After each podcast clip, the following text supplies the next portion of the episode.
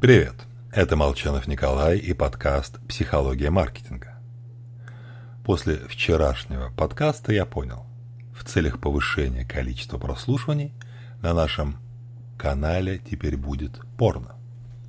Причем выкрутим уровень перверсии на максимум. Будем говорить о гастропорно. Другими словами, об изображениях еды.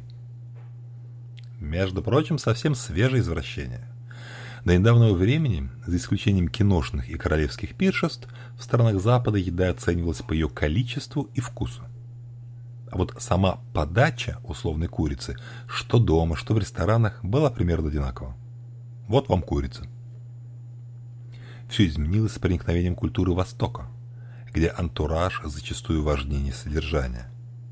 Ну и, конечно, Инстаграма. Теперь важно сделать красиво. Рестораны вводят тарелки, помогающие сделать идеальное фото блюд. Исследуется влияние подачи еды, ее размещения на тарелке.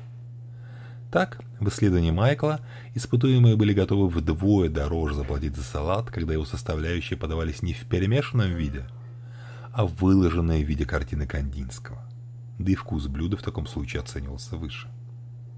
Собственно говоря, если зайдете на мой канал и посмотрите фотографию этого салата, ну, лично я за такой салат тоже заплатил бы дороже.